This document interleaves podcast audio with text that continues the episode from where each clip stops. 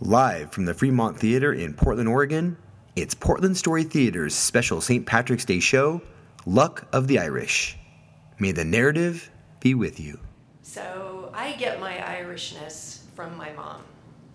Her name was Lois O'Neill. And why I didn't get her freckles, auburn hair, or green eyes, she definitely gave me a real sense of being Irish. My mom was one of five children born to my grandparents, Hazel and Frances O'Neill. And at last count, I was one or am one of 70 some descendants from this Irish American Catholic family that all started when my great great grandfather, Patrick O'Neill, emigrated from Ireland. And he landed on Ellis Island on April 10th, 1849. My mom, she was very, very proud of her Irish heritage. And she had so many different qualities and traits that I really attribute, you know, to being Irish. She had a real dedication and love of tradition and her family. She had an unbelievable work ethic, and she had this like optimistic aura. My mom could stare adversity right in the eye and wink and smile and almost do an Irish jig. My mom, maybe I saw her melancholy once or twice, but for the most part, she wore rose colored, maybe they were green colored glasses.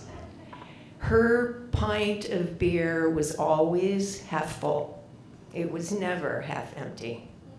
And she gave all of these characteristics to each of her seven children.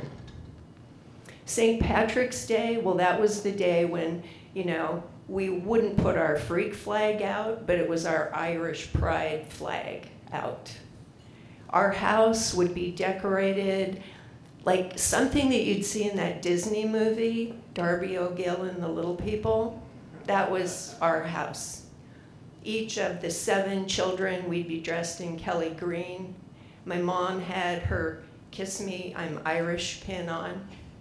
And in the evening, there'd be a big party, big dinner, and we'd, of course, have corned beef, cabbage, and my mom's signature dish green mashed potatoes. Growing up, she told us that that's what the leprechauns ate. My mom, she always wanted to go to Ireland, but sadly, she never made that trip.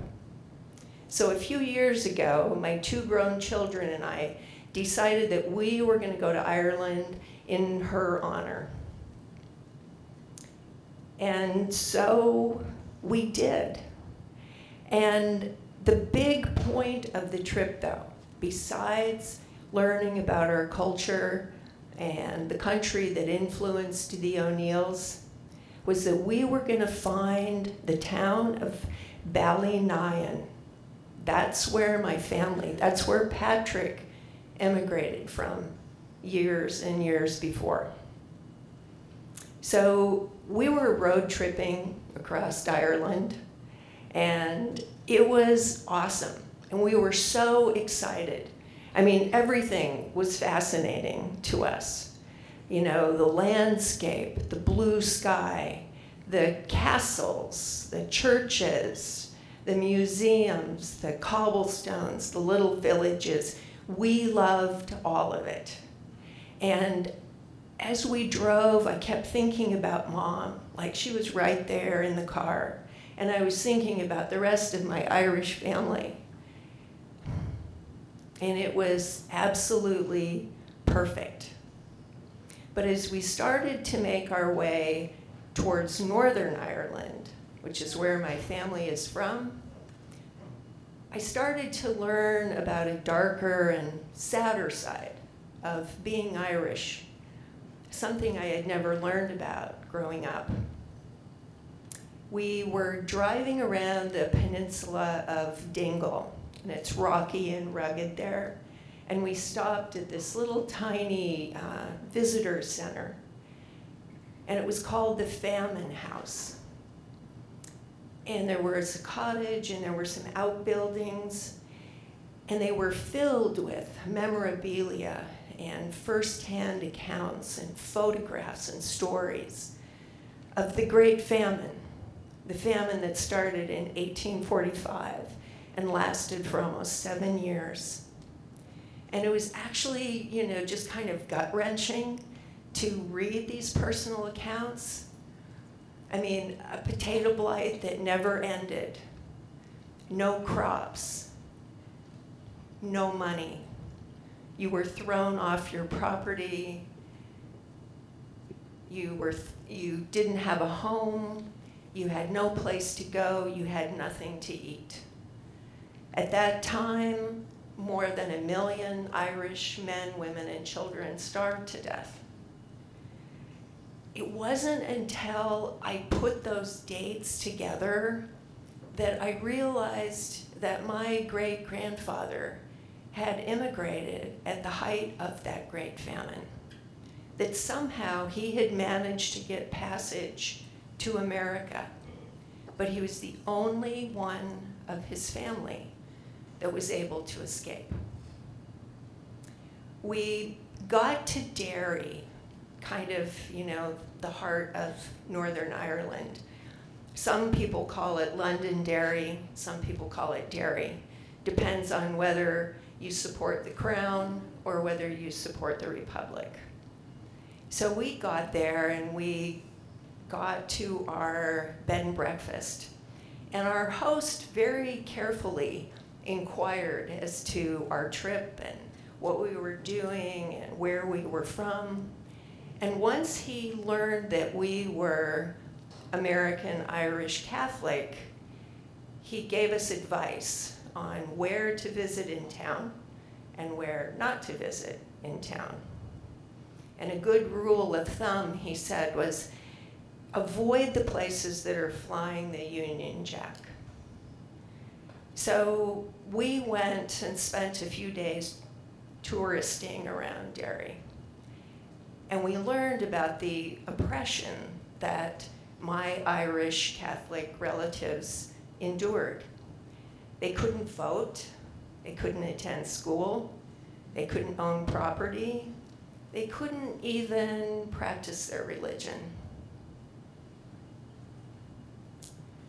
we walked along the Bogside, which is a main thoroughfare through Derry.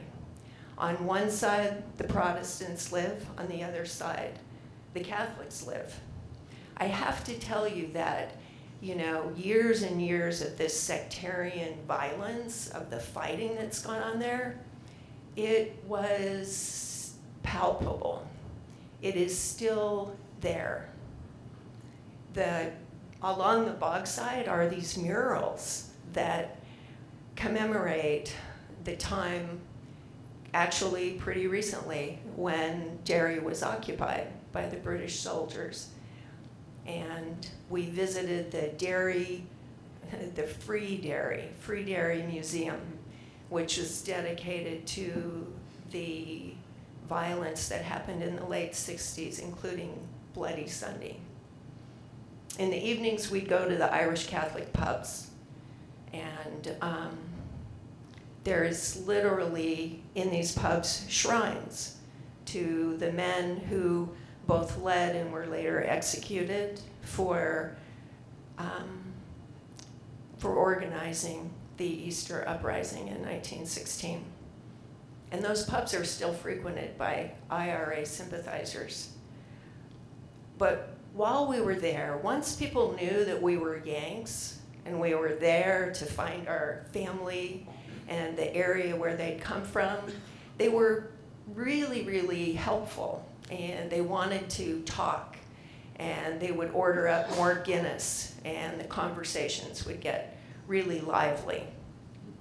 But I remember asking this one young man, you know, it's like, is it really that violent here anymore? And he nodded and he said, Oh, yeah. You know, just a week ago, they bombed the post office again. So the day arrived for us to find Ballynagin. And that was like for us like the holy grail, you know, of our journey. So we went to the genealogy department, the little office there in Derry, and we had with us the paperwork about Patrick and about his parents, Charles and Hannah O'Neill. And the gentleman there found a document from 1858, and it was a property census document. And it showed that at that time, there were two O'Neills still living in Ballynagin. This was about nine years after Patrick immigrated. There was a family there of 11 children. So the two people that were on this census were siblings, Francis and Bridget O'Neill.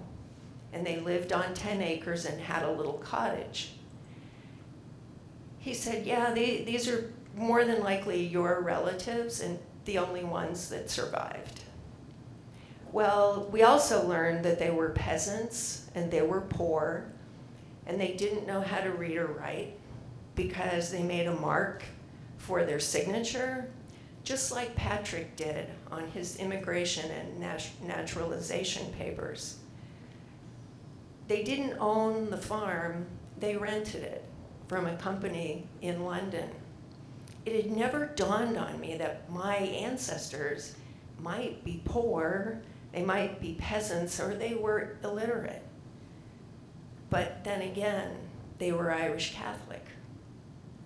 So they gave us GPS coordinates for this property where the O'Neills had farmed, and we set off to find it. About an hour outside of Derry, we found this big granite stone, and it, into it was carved Ballynagin. And a little further on, we were right at the GPS coordinates. So we got out of the car and we were looking at the fields and we saw this farmer across the street. So we walked over, we introduced ourselves, told our story, and said, Do you know of any O'Neills that might still live here? Well, he said, You know, I don't know because I just moved here to be with my son but my son might know. And he's working at the farmer's co op. But I'll take you there. Follow, uh, just follow me. So off we went to the farmer's co op. When we got there, we were introduced as the Yanks looking for their family farm to everyone in the store. And the son said, You know, I, I don't know of any O'Neills that live here anymore, but Mora might and Mora lives with her mother, and her mother is in her 80s. If anybody knows anything, she will know. So I'll take you there. So we went to Morris and we told our story again, and we were invited in for tea and cookies. And we're talking to Mora and her mother, and her mom says, You know, I remember a Charlie O'Neill and he used to farm here, not far from here, in the 30s and the 40s. Mora, call Willie, because Willie used to work for Charlie on the farm. and so Mora calls Willie, and pretty soon up drives this Land Rover.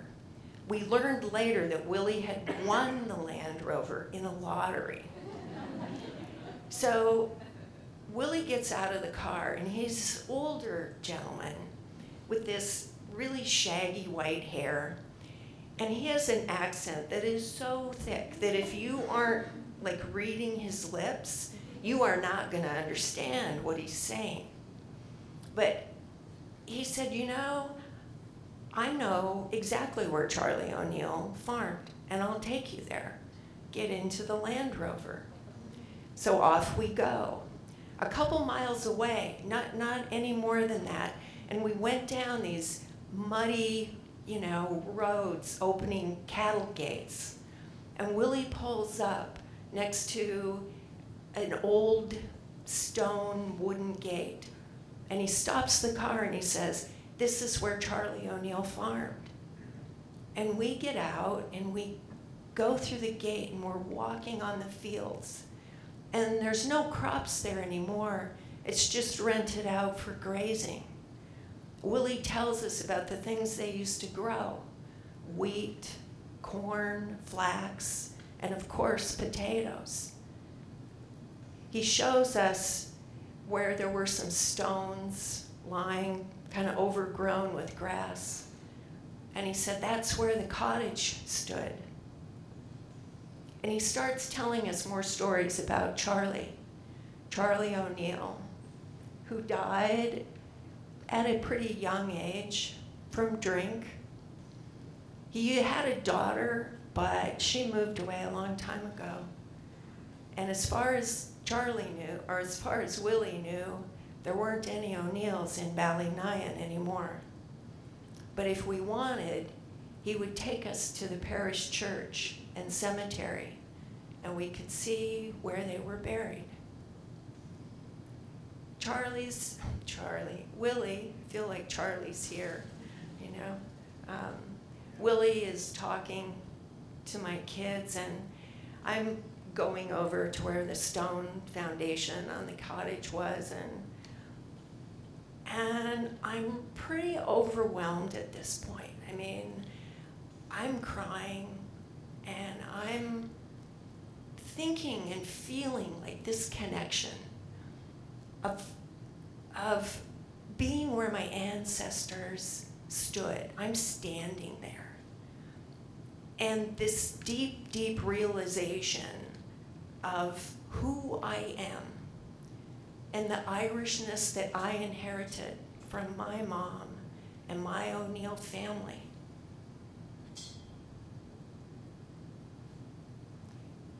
You know, Patrick O'Neill, he immigrated when he was 21 years old. And he never saw or heard from his family again. He never did return to Ireland. But generations later, my two children and I went back to Ballynyan and we put down our own Irish roots. And I can tell you that nothing compares with that comforting sweetness of returning home. Thanks.